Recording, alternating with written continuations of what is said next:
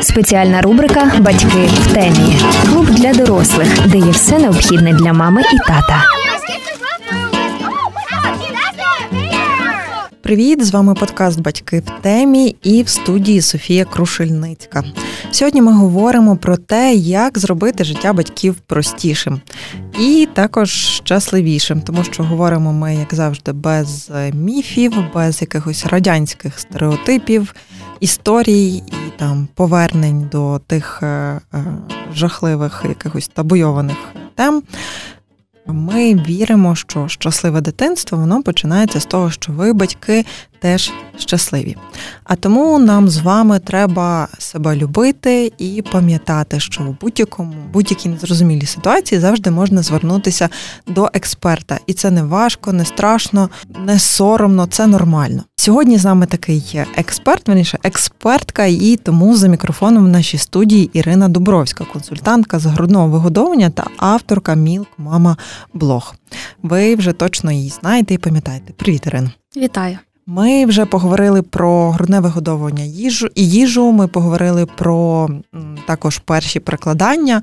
І от е, на черзі це є такий досить складний насправді перший рік життя е, дитини. Може і складний, а може і простий, та бо воно спочатку трошки більше спить. Він складний е, не перший рік життя дитини, а перший рік материнства. Він складний. Так, Точно, перший рік материнства, батьківства він складний і якраз його частиною такою вагомою, е, яка десь його може полегшити, можливо, е, спростити, або взагалі зробити там чи особливим, чи просто нормальним, як ми говорили е, минулого разу, це є якраз грудне вигодовування, якщо з ним все окей. Так, ну а також ми можемо говорити там і про штучне вигодовування, якщо мама це обрала, чи якщо є такі покази. Але загалом ми схиляємося до того, що грудне вигодовування воно корисне як для дитини, так і е, для мами. І е, перше, що б мені е, хотілося знати і спитати, є дуже багато таких міфів, історій, там порад, так як ми говорили про те, що годувати дитину потрібно по графіку. Чи це так? Ні, абсолютно це не потрібно дотримуватися якихось певних графіків. Е, дитина народжується не за годинником, і ми дитину годуємо не за годинником. У нас є свої певні особливості і потреби в кожної людини, і в дитини вони також є. Е, більшість дорослих е, вони не живуть за графіком, вони живуть за певними ритмами, за відчуттями свого тіла, своїх емоцій так само.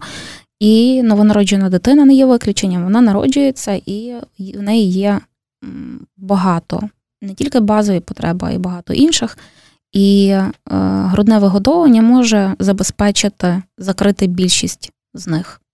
Тому ми годуємо дитину для дитини. Е, грудне вигодовування це не тільки про годування, це для е, заспокоєння, для відчуття базового базового відчуття безпеки, для контакту з мамою, для розуміння, що я є, і я, я є живий, я існую. Тобто грудне вигодовування, воно не тільки про годування, тому е, ми не годуємо за годинами, а тоді, коли це потрібно дитині або мамі.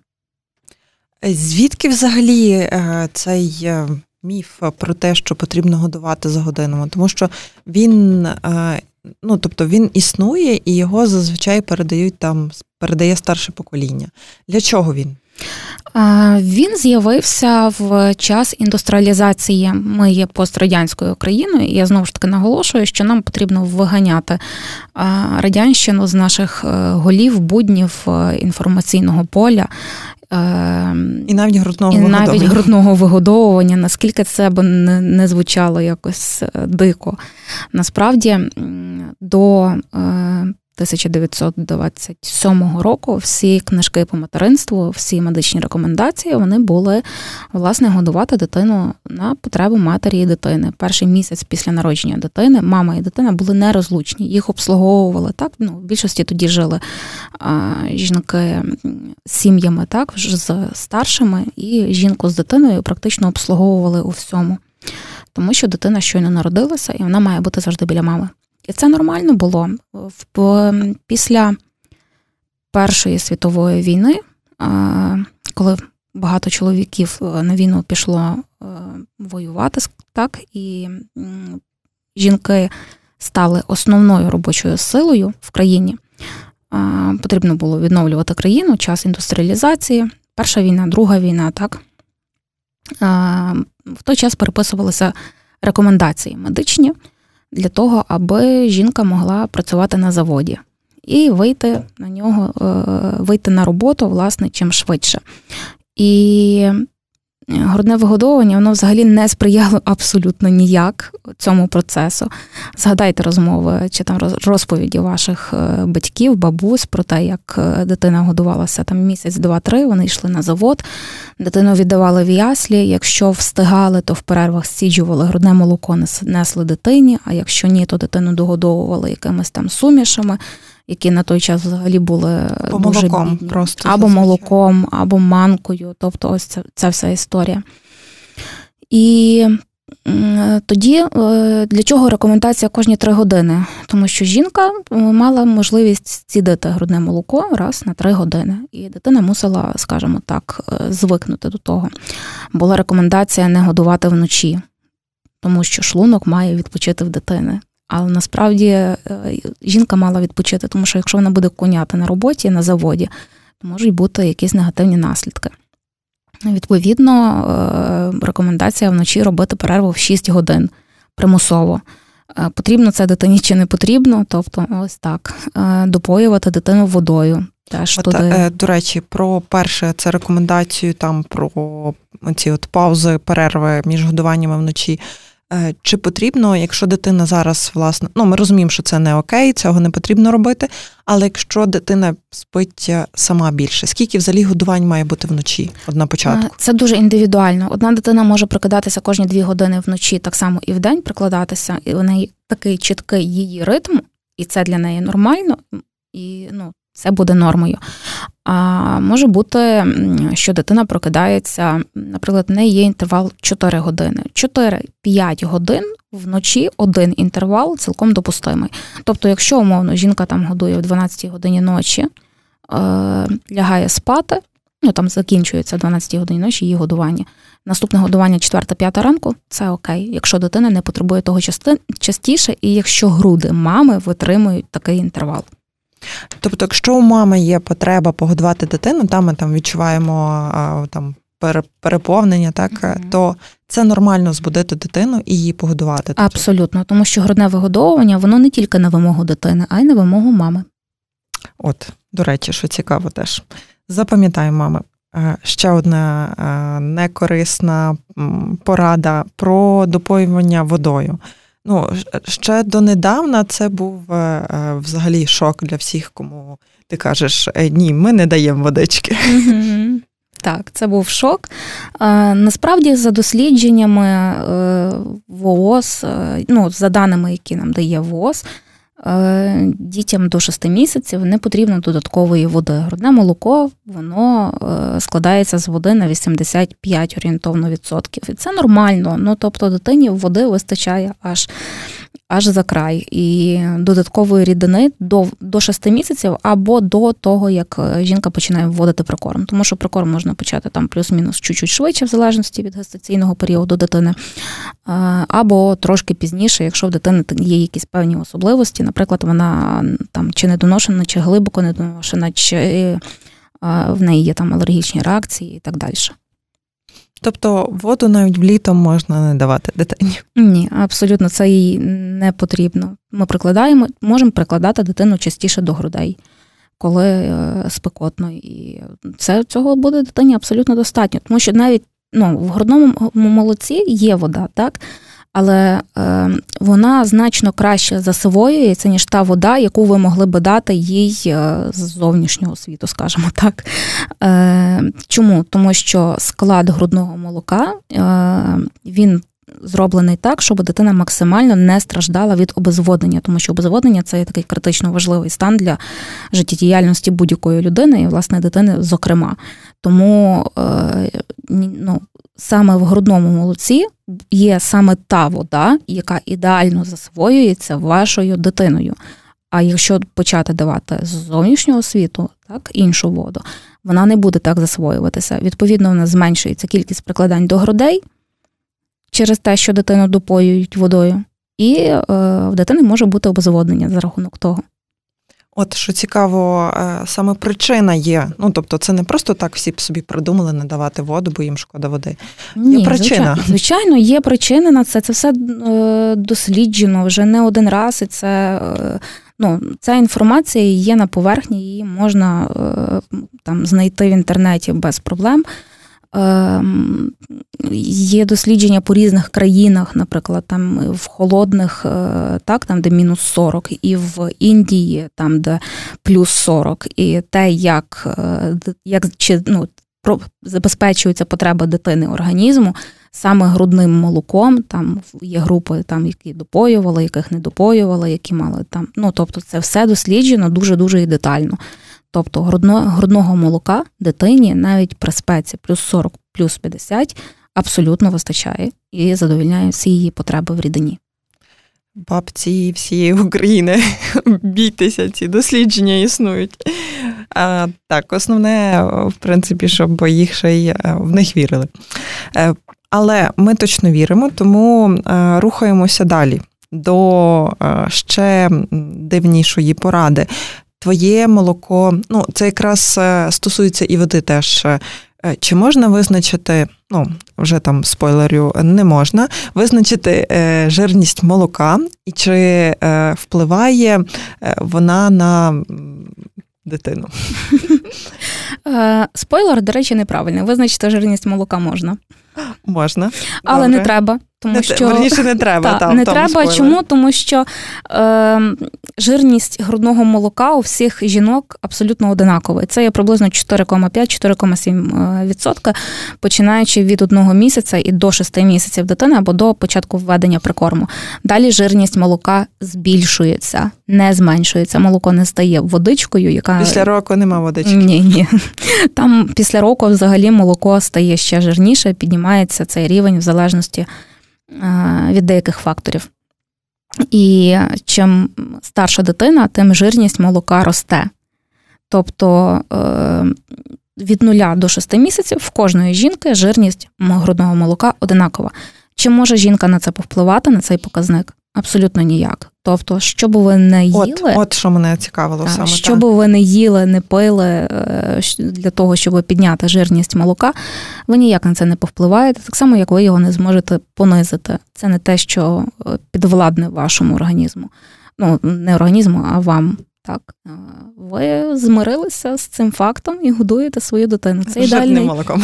Так, це ідеальний, це ідеальний показник для того, щоб ваша дитина росла і розвивалася. Тобто на ці речі ми не впливаємо. Також е, дуже часто, якраз у цей перший період, мами переживають, хвилюються е, в шоці від того, що молока ну, тобто недостатньо є для дитини.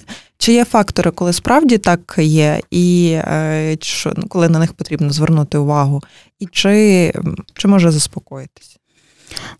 Фактори дійсно є, які можуть повпливати. Якщо говорити, ну тут потрібно говорити про конкретні якісь певні періоди, скоріше за все, так. Якщо ми говоримо про дітей е, періоду від народження до трьох місяців, то це зовнішні фактори, так, е, соска, пляшка, водичка, годування за режимом, це все може впливати на зниження кількості грудного молока.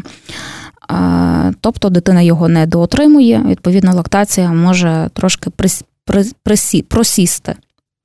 Тобто є пряма залежність від того, скільки ти годуєш дитину і скільки молока виробляється звичайно, в організмі. Звичайно, так. Тобто, чим чим частіше, якщо ви годуєте дитину свою за потребами, стільки молока плюс-мінус буде вироблятися. Е, це за виключенням гіперлактації, тому що там неконтрольований процес великої кількості молока.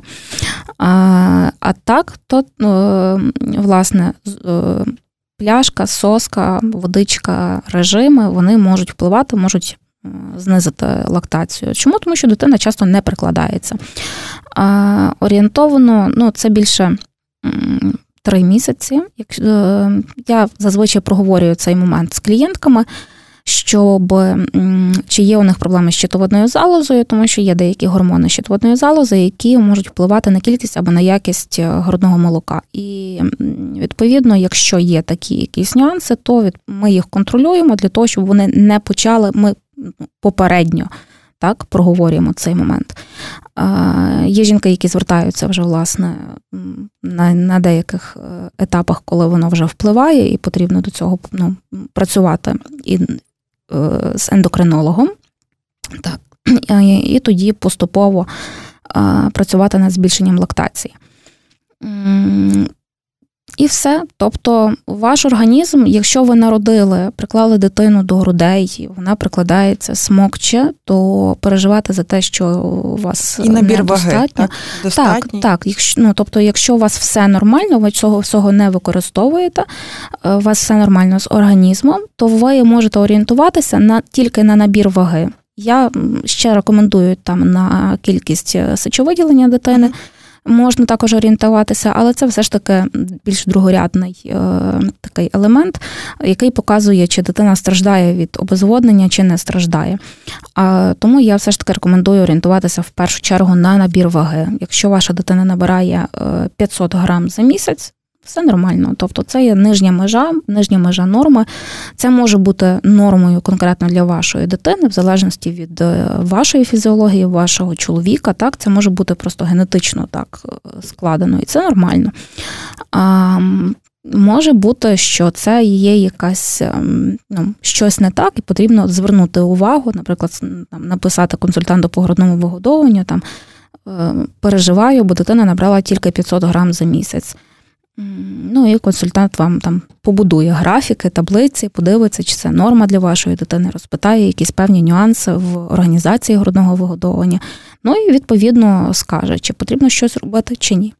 Ну, але те, що е, дитина плаче, це зовсім не є показник е, того, що вона не наїдається, так тому що зазвичай саме е, це наводять там як причину е, того, що от дитина напевно голодна, тому вона плаче, що там прокидається вночі. Ну, животик угу. добре, хай буде животик животиком. Ну, Свої е- проблеми. Так, з животиком, з кольками це класична історія. Але е, ну, тобто тут є дві крайності: дитина або голодна, або в неї коліки, якщо дитина плаче. Тут ну, третього не дано. Е, Ні, дитина може плакати з мільйона різних причин. І грудне вигодовування тут може бути абсолютно ні до чого. Тобто, це треба розрізняти і розуміти. Тобто, не розрізняти, треба викорінити з голови оцю ідею, що дитина може плакати через грудне молоко. Ну, ми вже говорили про те, що грудне вигодовування, воно десь там в голові, так формується і відбувається. Так, починається. Так, воно починається, власне, так, воно починається там. І дитина може плакати через те, що ви напружені, ваш емоційний стан психоемоційний стан напружений, ви себе тримаєте такою струмкою і е, намагаєтеся не панікувати, але ця вся паніка у вас десь там всередині є, вона живе і вона. Е- Напружує ваше тіло, і відповідно дитина може реагувати так само на ваш психоемоційний стан, відповідно, е, ну, плакати. І чи пов'язано це з грудним молоком? Ні. Слава Богу, що ми про це поговорили, і я думаю, що багато мам видихнуло, тому що навіть коли ти це знаєш, однаково тобі потрібно, щоб тобі хтось про це нагадав. Mm-hmm. Так, і е, ще одне таке питання, напевно, одне з таких найбільш болючих, коли мама хоче, щоб було ГВ, там вона робить все для цього, але там є якісь фактори, ну не знаю, не виходить, або це складніше і занадто складно для неї. Е, є альтернативні види е, догодовування. Так? Коли ми не беремо суміш, наприклад, або ну, а може навіть і поєднуємо сумішу. Можна, звичайно, можна поєднувати. Які взагалі є варіанти, і також вигодовування, бо я знаю, що, наприклад, є там катетер, так угу. чи давайте спочатку ложка. про альтернативи угу. грудному молоку. Взагалі, ми говоримо про грудне молоко, стіджене грудне молоко, донорське грудне молоко і тільки на четвертому місці суміш.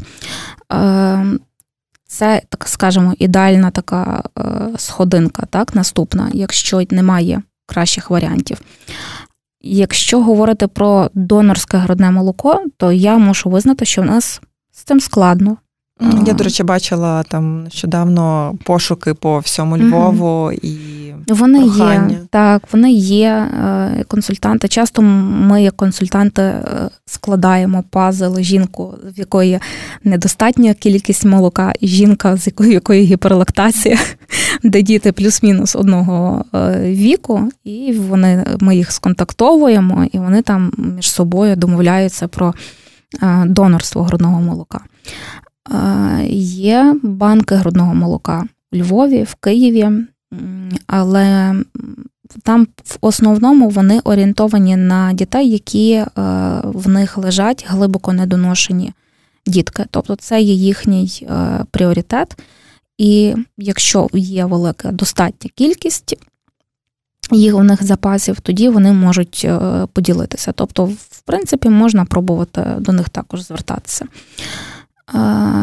Найкращий варіант тоді, якщо жінка, наприклад, ну чи не виходить, або їй потрібно кудись відлучитися, кудись поїхати, чи вийти на роботу, тоді стіджувати, налагодити певний ритм стідження і е, залишати грудне молоко. Якщо не виходить, наприклад, годувати, і жінка думає, ну все, я не буду годувати, в мене тут все валиться з рук, в мене дитина там складно прикладається, я нічого не можу з цим зробити.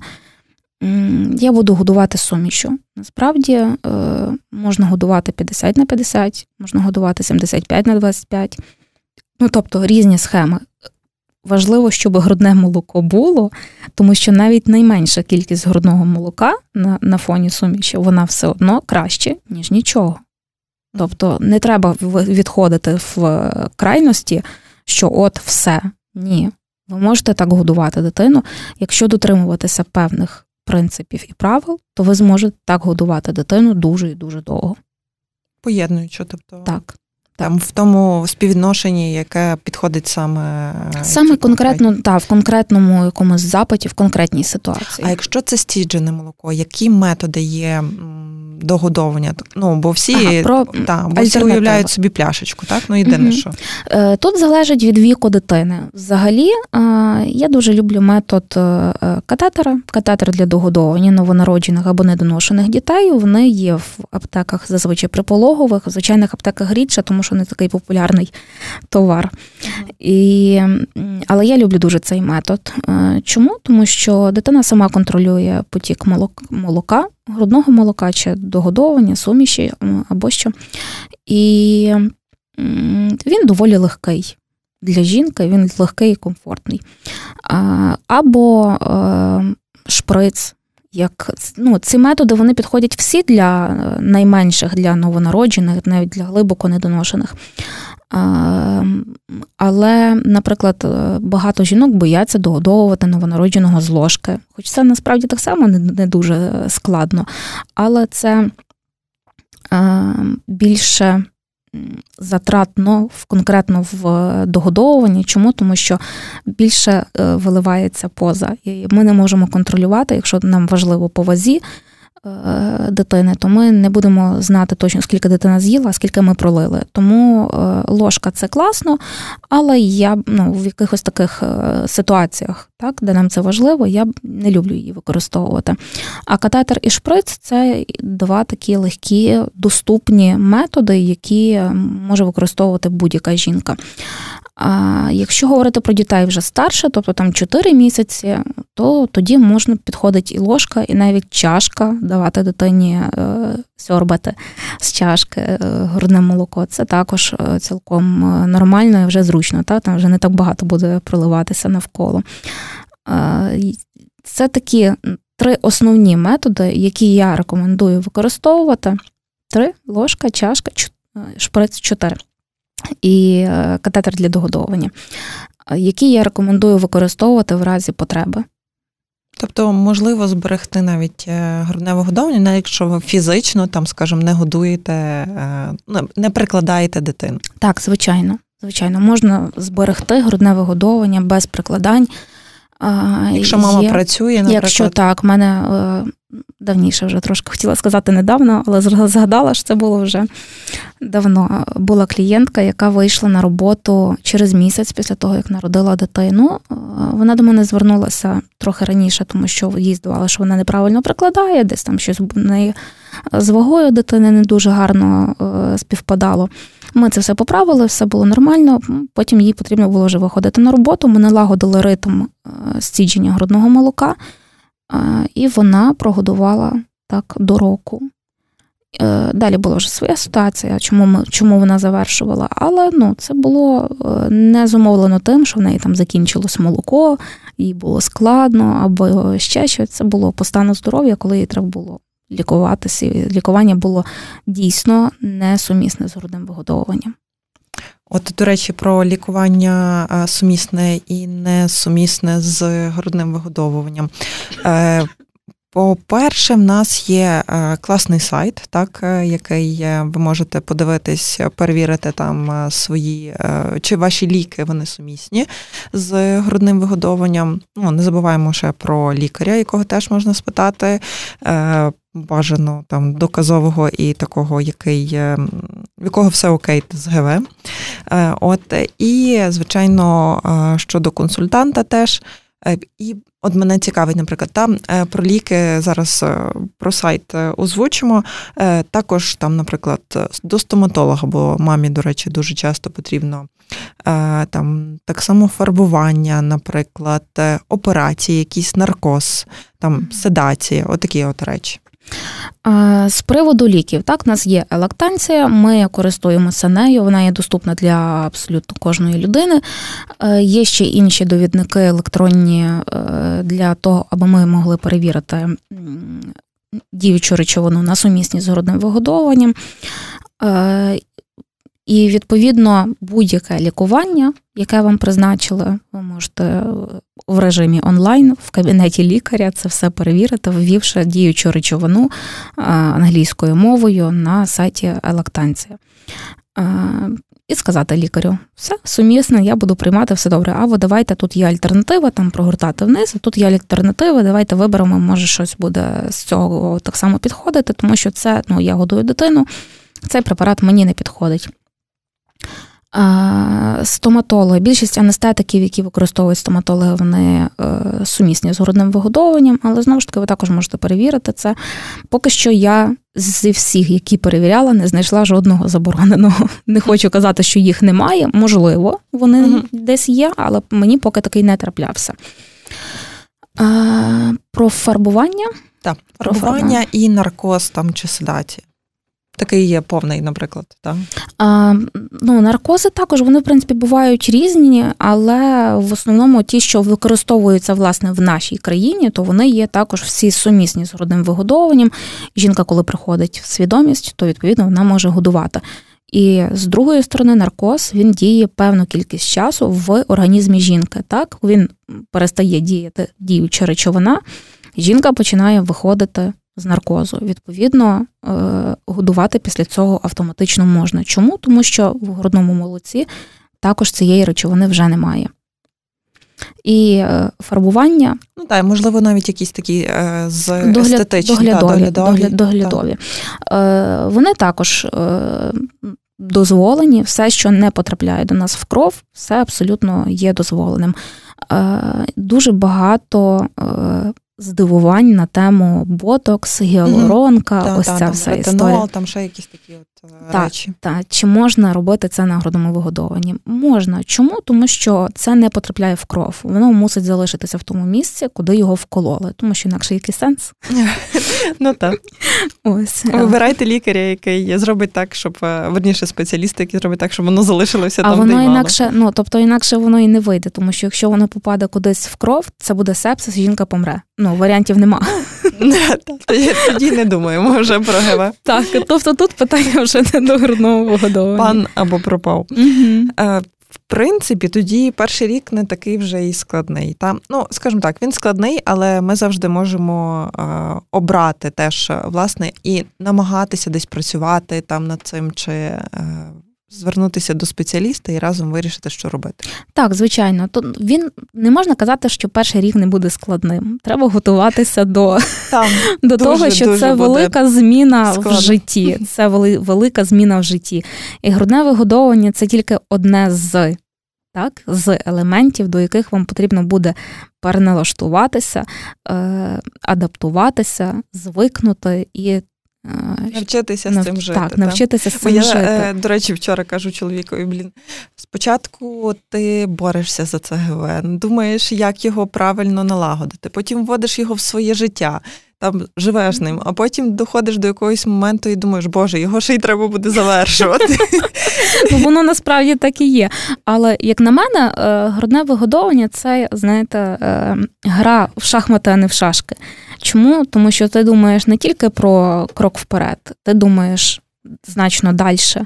І ти розумієш, що спочатку ну, така в мене принаймні є логіка, розумію, що вона може бути не ідеальною і підійти не всім. Але в мене така логіка: краще напружитися на початку, налагодити грудне вигодовування для того, щоб воно потім працювало на тебе ще довгий час, довгий період часу. Тобто там на початку е, може бути е, тріщини, якісь там, е, не знаю, нагрубання, треба частіше прикладати дитину, тому що там молоко фонтаном б'є, або ще всіх. заливає. Ну, тобто багато може бути чого, так? Е, це все внормується. Треба розуміти, що це не назавжди, і все грудне вигодовування, скільки ви не плануєте там годувати, воно так не буде. Це тільки на старті так. Воно все адаптується так само і все буде добре. Е, треба або почекати, або можна якось діяти правильно для того, щоб зменшити цю кількість якогось дискомфорту. І потім, відповідно, пожинати плоди переваг грудного вигодовування. До переваг, як на мене, ну переваг є дуже багато. Я думаю, що в кожного вони свої. Е, в мене було це зручність і мобільність в першу чергу, тому що мені не треба було брати з собою мільйон пляшечок, баночок для того, щоб поїхати з дитиною будь-куди. Ну, Реально Кафе, будь-куди. Парк, там, Кафе, поїздка, парк, і та, е, чи це буде в Україні, чи це буде поїздка за кордон. Мені просто нічого більше не мені треба була дитина, максимум памперс, якийсь одяг змінний. І, в принципі, все. Для того, щоб дитину заспокоїти, в мене є груди. Для того, щоб нагодувати, в мене є груди. Щоб напоїти, в мене є груди. Щоб вона заснула, в мене є груди. Все. Ну, тобто, більшість проблем просто е, закриті, а не там соска впала, і треба помити, стерилізувати, а ти десь на заправці в якомусь лісі не розумієш, що робити. Ну, тобто, це таке моє, це моя особиста перевага. Е, в когось можуть бути вони зовсім інші, в когось фінансова, в когось е, не знаю. Ну тобто їх є багато. Я думаю, що у вас також є якісь переваги. Ви бачили якісь переваги в своєму грудному вигодовуванні.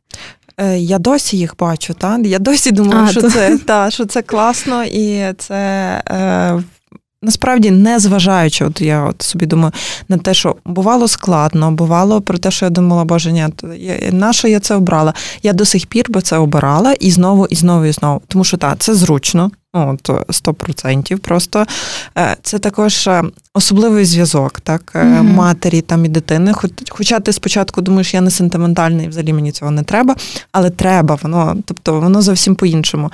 І, звичайно, зуби. Боже, ну тобто е, період прорізування зубів. Так, та. Я угу, дуже рада, що моєї малої межі вже є всі зуби.